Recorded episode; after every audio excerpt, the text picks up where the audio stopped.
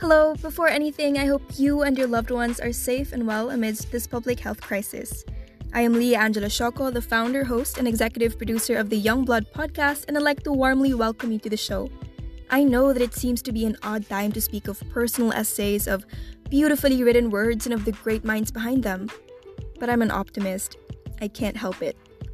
This podcast is full of positivity too. Our first guest, Yela Santiago from the University of Oxford, talks to us about the silver lining amidst the hardships of being a scholar. Talking to her was a breath of fresh air, and I hope you can say the same once you listen to her episode and, of course, to the rest of the episodes of the show. So, yes, I will hold on to optimism. Not just for me, but for all of you.